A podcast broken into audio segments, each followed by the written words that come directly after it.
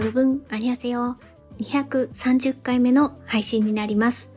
今回はアクシデントカップルを見ましたので、その感想を話したいと思っております。よろしくお願いいたします。このドラマは2009年の韓国ドラマです。私が2023年11月の時点で見たのは Unext で、こちらで全16話でした。このドラマを見たきっかけなんですけれども、 いや、2009年のドラマじゃないですか。で、私、あの、カンドラにハマったのも、もうここ1年っていうところなんですよ。まあ1年、まあ1年半ですかね。っていうところなので、当然やっぱ2009年のドラマっていうのはわからないんですよね。で、えー、その上で、だだから、あの前見てて懐かしんで見たっていうタイプのドラマでもないんですよ。で、えー、で、そういうので、あ、そういう風な背景があるのに何でしたのかっていうのは、私も YouTube で、私、ポッドキャストでも何回も言ってるんですけど、地下チャンネル韓流本舗さんの YouTube をよく見るんですよ。で、その中で、あの、項目があって、こういうタイプのドラマは、みたいな感じで、いろいろ紹介されてるんですよ。で、そういうのも、もう過去に、あの、配信された当時も見てるし、なんか繰り返し見たりとか していて、で、その中で、カンドラといえば、例えば契約恋愛とか、契約結婚とか、そういうジャンルのドラマが多いんですよね。で、その、えっ、ー、と、内容の含んだドラマがいくつかこう、紹介されていて、それを見た中の一つだったんですよ。これ、契約恋愛であり、契約結婚をするっていうタイプのドラマなので。で、それで、そのことがね、あの、一応こう頭の中にあったんですよ。ああ、そういうドラマがあったんだな。まあ、いずれ見てみたいな、みたいな風に思って。で、私11月から Unext に加入をして、いろいろ検索をしていった中で、まあ、たまたま、あ、これ入ってるんだっていうのをね、見つけまして。で、やっぱり2009年くらいのドラマになりますと、もしね、配信終了って、例えばなったとしたら、いや、次これ来るかなとか、そういうこと考えたりとかするんですよね。って思うと、あ、これはやっぱりこういうドラマこそ見れる時にね、見ておかないと、後からもうなんか DVD を借りないと見れないとかね。あの、配信はもうされなく、されてなくて、もし見たいんだったら DVD 借りなきゃいけないとか、ちょっとね、一手間かかっちゃう感じがあるから、もうそうなる前にこういうタイプのね、ドラマは見ておこうっていうふうに思って、今回見ることにしました。ではここからは簡単なあらすじになります。大きなジャンルとしてはラブコメであり、えー、なおかつ契約結婚が、あ半年ですね、6ヶ月というね、えー、契約結婚が絡むストーリーになってます。で、えっ、ー、と、まずは、あの、ファン・ジョンミン演じるク・ドンベク。この人は郵便局員なんですね。で、なおかつ、えー、キム・アジュンが演じるハン・ジス。この人が、韓国のトップ女優っていう役どころなんですよ。で、ドンベクは、その、えー、ジスの大ファンなんですよね。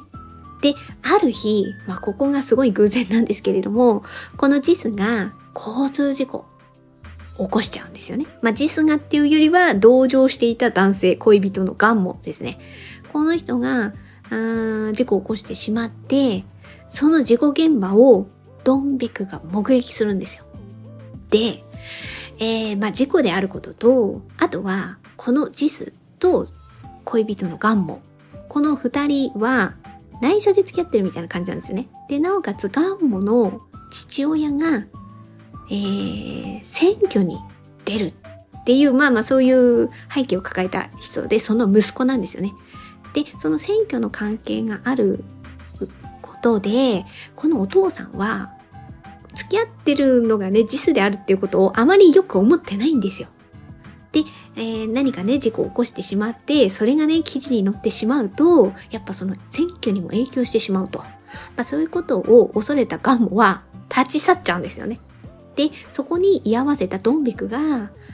代わりになってくれるっていうね。そこがね、出会いのきっかけになるんですよ。で、そこから、ドンビクはね、巻き込まれるみたいな感じになってしまって、その熱愛説をね、どうしてもこう、やっぱ記者はね、見つけちゃうんですよね。で、結構付きまとったりするんですよ。で、そこを隠すためにドンベクが、このジスと契約結婚をするっていうこう展開になっていくんですよね。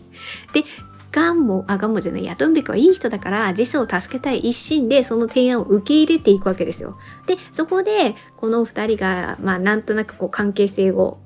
築いていく。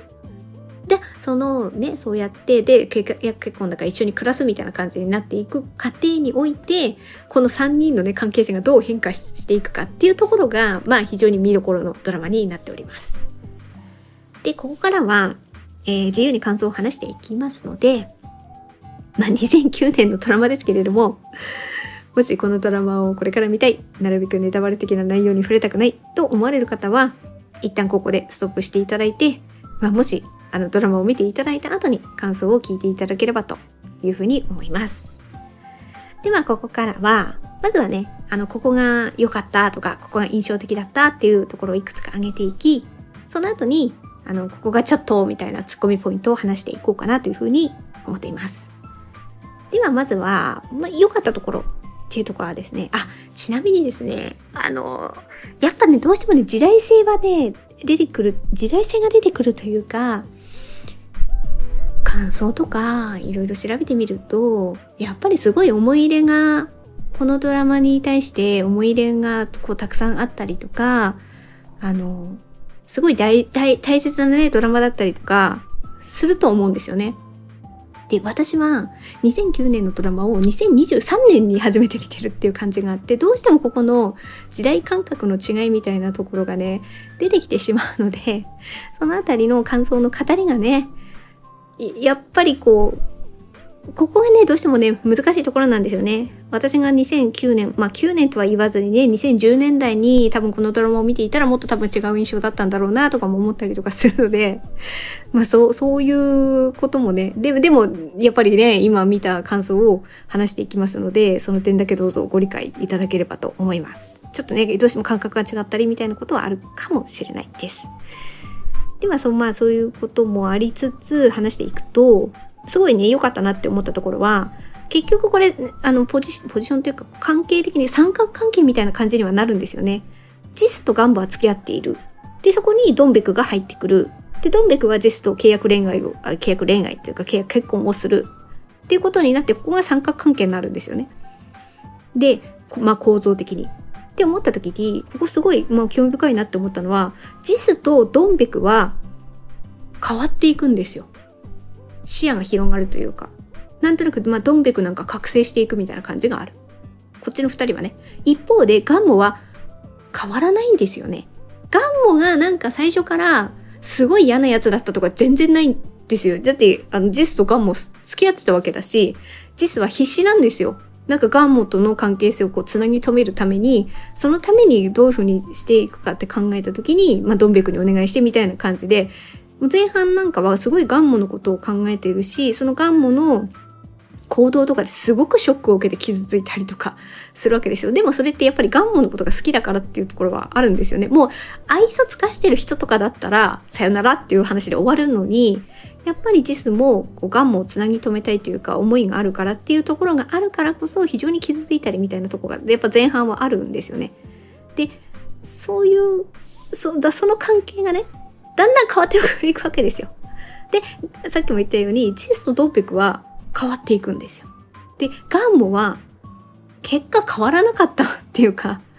変われなかった人なんですよね。だから多分そこが最終的なね、この三角関係が結果こう、あの、別れ道が来るわけじゃないですか。だからそこのなんかこの道をね、選ぶ上で、だいぶ影響したポイントなんじゃないかなっていうふうに思います。ジスとドンベクは変わっていった。けどガンモは結局やっぱり変われない人だったんだっていうところがね、っていうところが、なんかその心のそれぞれのね、揺れ、揺れ動きのバランスですね。ここがね、なんかすごい面白いなっていうふうには思って見てました。それが一つですね。で、まあ、このあたりをもうちょっと、あの、ジスとドンベクを中心に話していこうかなっていうふうに、ここからは思うんですけれども、まあ、ドンベクですよね。まず、まずドンベクから言っていきますね。まあ、これはね、やっぱ想像した通りね、やっぱいい人なんですよね。これいい人じゃなかったら、成り立たないストーリーなんですよ。ここがね、やっぱ面白いところで、契約恋愛とか、例えば契約結婚が絡むドラマっていっぱいあるんですけど、お互いのね、やっぱね、メリットを補うために、最初もし、あの、渋々かもしれないけれども、この契約を結ぶことでお互いにメリットがあるから契約するっていう流れなんですよ。大体そうなんですよ。基本はね。なんだけど、このドラマはね、違うんですよ。確かに実にはメリットがあるわけですよ。カモフラージュできるからね、契約結婚す、結婚するんですよ、この人とって言えば、あ、この人なんだね、相手はっていうふうにマスコミとかね、世間はそういうふうに見るから、本当はガンモンが恋人なんだけど、それを隠せるんですよね。っていう実からしたらメリットがある。じゃあガンモは、あ、ガンモじゃないや、ドンベクはってなったら、そうではないんですよね。かえって生活が大変だって。いや、確かに大ファンの韓国トップ女優っていうのは確かにあるかもしれない。とはいえですよね。それ、そこまでメリットあるから、そんな人生かけて、これメリットとして享受するかなって思った時に、どうなんだろうってやっぱ躊躇したりとか、いや、そこまでは、みたいなね、ふうには思うじゃないですか。で、ここが、ドンビクがいい人だからっていうところの、背景があるからこそ、結果成り立っちゃうですよね。まあそこがそういうストーリーなんですけど、で、ここから、最初はすごいドンビク腰が低い感じですよね。まあいい人っていうのもあるし、あの、だか自分を低く見て、で、いや、ジスさんはこんな感じで素晴らしい人ですから、みたいな、こう、こう、高みを見てるみたいな感じなんですよね。自分を低くして、高、高みの女優さんみたいな。で、ガンモも、あ、かっこいい人、あ、まあ、最初ガンモってちゃんと分かってないんですよね。恋人だって分かってないところはあるんですけれども、なんかやっぱりこう、遠慮がちみたいな感じとか、そういうとこあるんですよね。で、本当は、やっぱちょっと嫌だったりもするかもしれないけど、なんか笑顔で頑張って、ごまかしてみたいなところもあったりするし、で、そういう感じのドンベクが、だんだん変わっていくんですよ。で、あの、ガンモのね、やっぱり、ガンモは変われない人だから、やっぱ権力を手放せないみたいな、あの、親の言いなりにな、結果なってしまう。で、それでもそういうふうに言いなりになるからこそ自分のこの権力的なポジションが安定するんですよね。だそこもあるから手放せないんですよね、やっぱりね。で、ずるずるずるずるね、あの、親の結果、レールに乗っていくみたいな感じに見えるんですよね。で、そこの態度が、やっぱドンビクからしたら、いや、ジスさんがいるのに何なんだよっていう、こう、こう、怒りにだんだん変わっていって、覚醒していくんですよね。ちゃんとこう言うことを言うみたいな感じに変化していくんですよね。だそ、そこの、なんか、あの、なんていうかな、覚醒の違いっていうか、そこが非常にこう、いいポイントだなっていうふうには思いました。あとやっぱ印象的な、そうですね、セリフとか、いないも同然だった私は、みたいなセリフとかありましたよね。その、同窓会のエピソードとかね、同窓会で行ったんだけれども誰も自分のことは覚えてくれていなかったみたいなエピソードがあってだけど実さんと関わることによって周りから非常にこう注目されるようなまあそういう言い回しはしていたかどうかちょっと忘れちゃいましたけど、まあ趣旨としては多分そういう感じなんですよね。実さんと一緒にいることによって、周り、あの、職場の人とかもこう注目してくれるようになったって。で、ここがやっぱり、どんべくんがいい人だからこそ成り立つストーリーなんですよ、これ。これだって、やっぱり、そういう風にね、わーいってこう持ち上げられるような感じになるじゃないですか。相手が女優さんえ、あの人が？あの人と結婚するの？みたいになったら、こう、ちやほやされるような感じになって、自分がこうなんか、あんな、なんか天狗になるみたいな感じにね、なりかねないんですよ。でも、ドンベクはやっぱちゃんとそこのバランスは取ってるから、あの、すごいこう、嬉しい、ドンベクも嬉しいって思うし、でもそこになんかおごらないっていうかね、ちゃんとそこ、そこはちゃんと留めていて、その、その人の素敵な部分は変わらないんですよね。で、でも多分そういうところもあるからジスは、ドンベクのこと結果好きになっていくとは思うんですよね。っていうところが、だからまあ、ここ、ここやっぱね、ドンベクの性格があるからこその成り立つドラマ設定だなっていうことも思いました。まあそこがね、あの、ドンベクのこう注目ポイントだな、いいところだな、みたいなところですね。で、あと次、ジス。ジスのヒロイン像ってやっぱちょっと私も、やっぱね、厳しかったですね。あの好きな、あの、カンドラにおいてヒロインの性格やっぱこの人だからやっぱすごい魅力的だよね、みたいな。これは、例えば演技だけではなくて、やっぱキャラクター設定とかも絡んでくるんですけれども、そういうことを考えた時に、ジスって私好きなタイプかって言ったら、ちょっと苦手なタイプだと思います。ヒロインとして見るんだったら苦手なタイプだなっていうふうには思ったりします。あの、やっぱね、カラッとしたちゃっかりさんが好きなんですよね。私、あの、カンドラのヒロインって。それを思った時にジスって最初全然違うんですよ。すごく繊細といえば繊細。いい言い方をすれば繊細かもしれないですね。でもちょっとやっぱ暗かったりとか、まあ、ネガティブな感じだったり、こう、ちょっとじくじくしてる感じがね、やっぱね、見えちゃうんですよね。だから最初ね、わあ、どうかな、ジスのこの性格とか、あの、なんかこう、ピリピリか。ピリピリしてたりするんですよ。やっぱりこう隠しておきたいっていうのもあるし、ガンモのことをつなぎ止めておきたいっていう焦りとかもあったりする。でもうまくいかないっていうところがあって、ちょっとね、ピリピリモードが結構序盤はあったかなっていう印象があるんですけれども、だんだんガンモと川川違う。私、ガンモとドンベクってよく間違えちゃいますね。あの、ドンベクね。ドンベクと関わっていくことによって、多分ジスって素朴な、可愛らしい、いわゆる普通の女の子だったと思うんですよね。これがやっぱりあの親親がちょっと病気をしてしまってとか自分があの女優としてやっていくことによって生活が成り立つとかそういうところ背負って頑張って大女優まで上り詰めた人っていうところはあって本当は無理してるんですよね。この女優だからこそのやっぱ地位の生活がああ多分あってでも本当のジスの性格から考えると多分マッチングはしてなかったんでしょうね。でそこがなんかドンビクと関わっていくことによって本来のジスの可愛さみたいなあ本当はこういう素朴な女の子だったんだなっていうのが多分出てきてそこの居心地の良さをジスも感じていくんじゃないかなっていうふうには思いました。でも、そこの感じるまでの過程においては非常に葛藤はあったと思いますよ。やっぱガン、もともとガンも好きだったはずなのに、みたいなとこもあるじゃないですか。いや、まさかドンベクさんを、みたいなところもね、あるわけじゃないですか。そこの多分葛藤もあっただろうし、みたいなところもあって、いや、ドンベクがジスを好きになっちゃうのなんて、そりゃ、そりゃそうでしょ、みたいなことしか思わないじゃないですか。もともとファンだったし、それで一緒にいたらそりゃねえ、みたいなね。で、性格もね、どんべくいい人だし、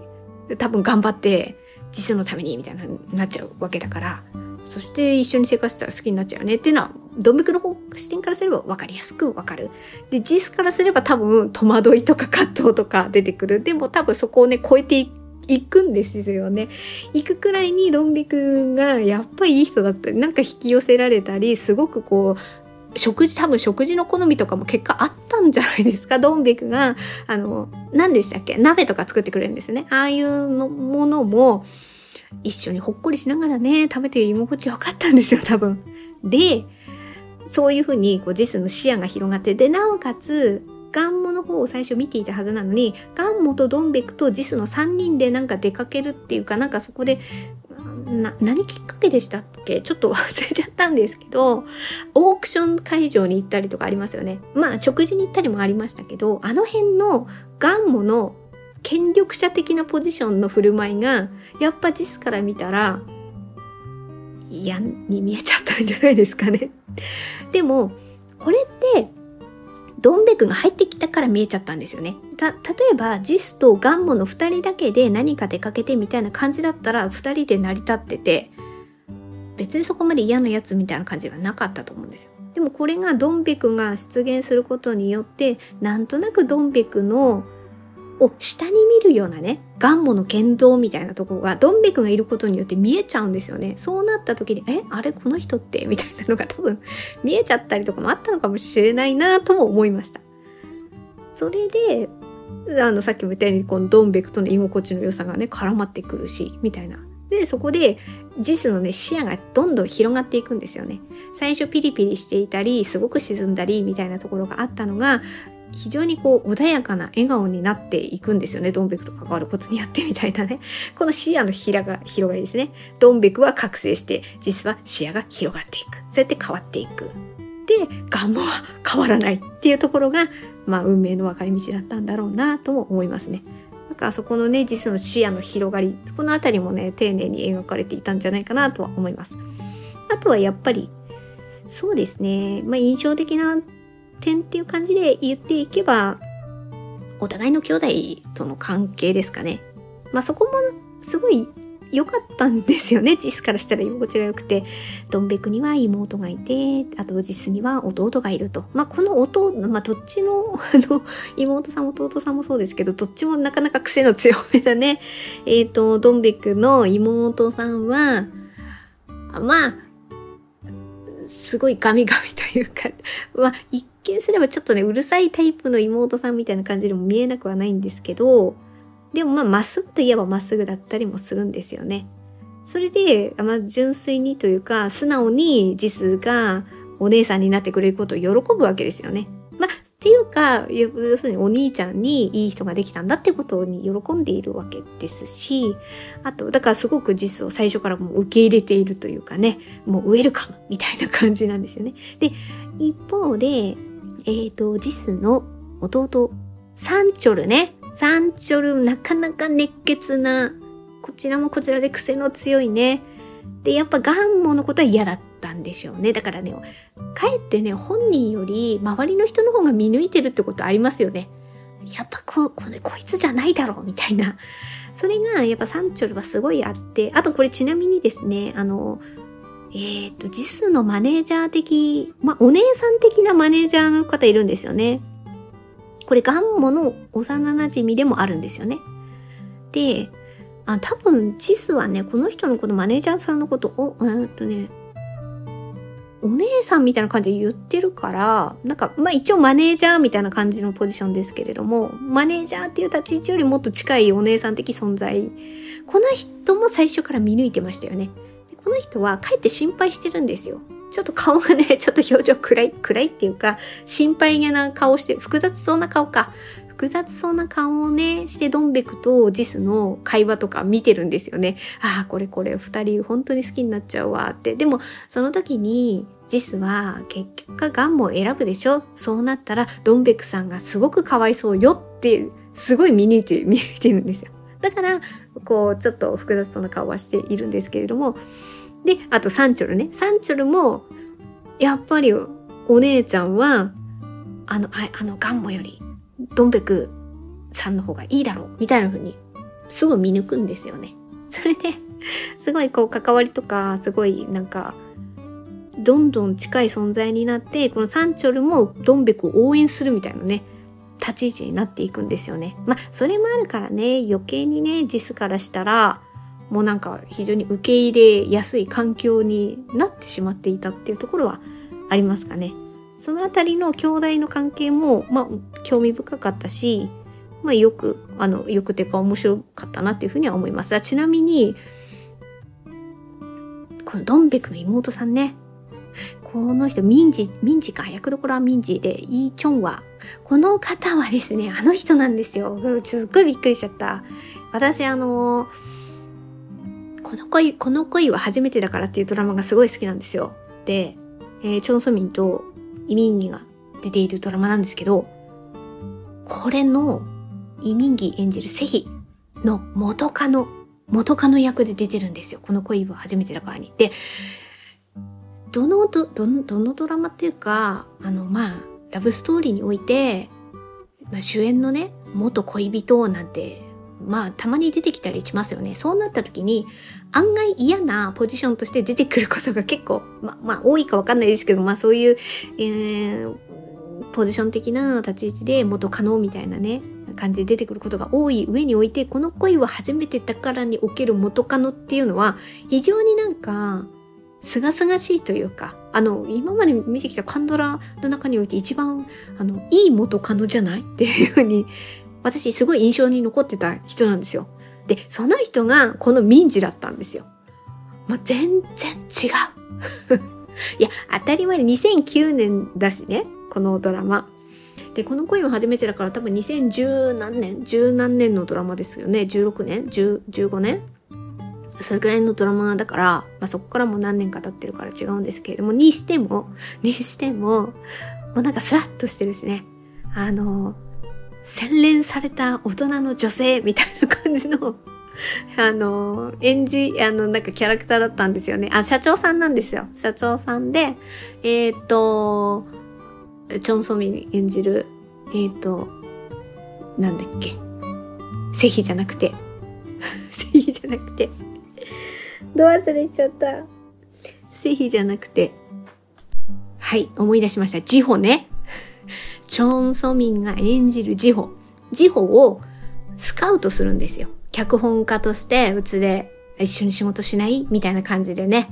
だけど、その後に、ああ、この人は関さんの、あの、恋人の人だったんだっていうのが分かって、みたいな、まあまあ、なんかそんな ストーリーでやっていくんですけど、その時のキャラクターとで、この民事のキャラクターが全然違うっていうところは、え逆に面白かったっていうのはありますね。まあこういうのがあるから、やっぱ過去のカンドラね、見てね、あ、あの、あの時はこんな感じで演じてたのが、過去はこうだったんだな、みたいな風にね、見るのも非常に面白かったなっていう風には思いました。で、ここからは、ツッコミポイントですね。ここが、ここが、みたいな。っていうところをまず上げていくと、私はドンベクの会社の同僚との関わりとかシーンとか、そのあたりが全体的にいろいろ突っ込みたかった。特にね、どのシーンにおいてかっていうと、新居に押しかけるところですかね。あの、会社の人たちは本当に結婚してるっていうふうに思っているから、契約結婚なんて、まあ知らないですよね。本人たち以外は知らないから、それで、まあ女優と結婚したわけじゃないですか。家に行ってみたいみたいな感じになって、あの、お祝いと称して行く。まあ行くこともあれですけど、なんかその後にゲームとかするんですよ。ポッキーゲームとか。やったりとか。もう、あのあたりとかでもう何を私は見せられているんだろうっていうところがちょっとね、なかなか厳しかったっていうのはありますね。もうほんとそこが非常に、まあ大体会社の同僚の方が関わるシーンはちょっとツッコミポイントなんですけど、まあ特にね、その新居に押しかけるシーンとか、そのあたりがちょっとなかなか厳しいなというふうに思いました。あともう一点としては、やっぱりこの、だから101回目のプロポーズ的なこの組み合わせをどう見るかっていうところなんですよ。ここが、この2009年っていう時代的なところもありますしね。皆さんはどう捉えましたか？うん、ここがね、本当にね、難しいところなんですよ。だから最初は、えー、この二人って、みたいな風に思って、あ、でもやっぱりほんとすごい素敵な二人だなって思いました、みたいな流れなのか、そういう風に流れに、ね、なっていくとやっぱいいとは思うんですけど、とはいえ、みたいな、ちょっと 複雑な、みたいな、この、ラブコメにおけるね、あの、この、主演カップル二人の組み合わせみたいな、まあ、ケミみたいなところを考えたときに、いい人なのはわかるけど、みたいな風な印象の方が強いかどっちかっていうところがすごい私だいぶギリギリラインだったなっていうのはありました。若干後者の方が強いなっていうのも若干あったかな。いい人なのはわかるけど、みたいなところの、そこが、なんか、そ、そこら辺が、こう、やっぱこの人いい人だから、ジスもすごい惹かれたんだよみたいな風にね、まっすぐ私も思うのがちょっと難しいギリギリラインだったので、まあ、そこが、でももちろんわかるんですけどね。あの、ジスが引かれていったっていうのは非常にわかるんだけれども、なんかこう時代的な、こう、ちょっと時代性の違いとか、そこら辺もこう時代的な感じを感じちゃうんですよね。そこら辺もあるから、なかなか、すごいね、あ、こっからすごい集中して入り込めるかなって思う時もあれば、ああ、やっぱ2009年のドラマだからなって思う時もあればの、このせめぎ合いで私、なんとか頑張って最後まで 見たっていうところはありました。は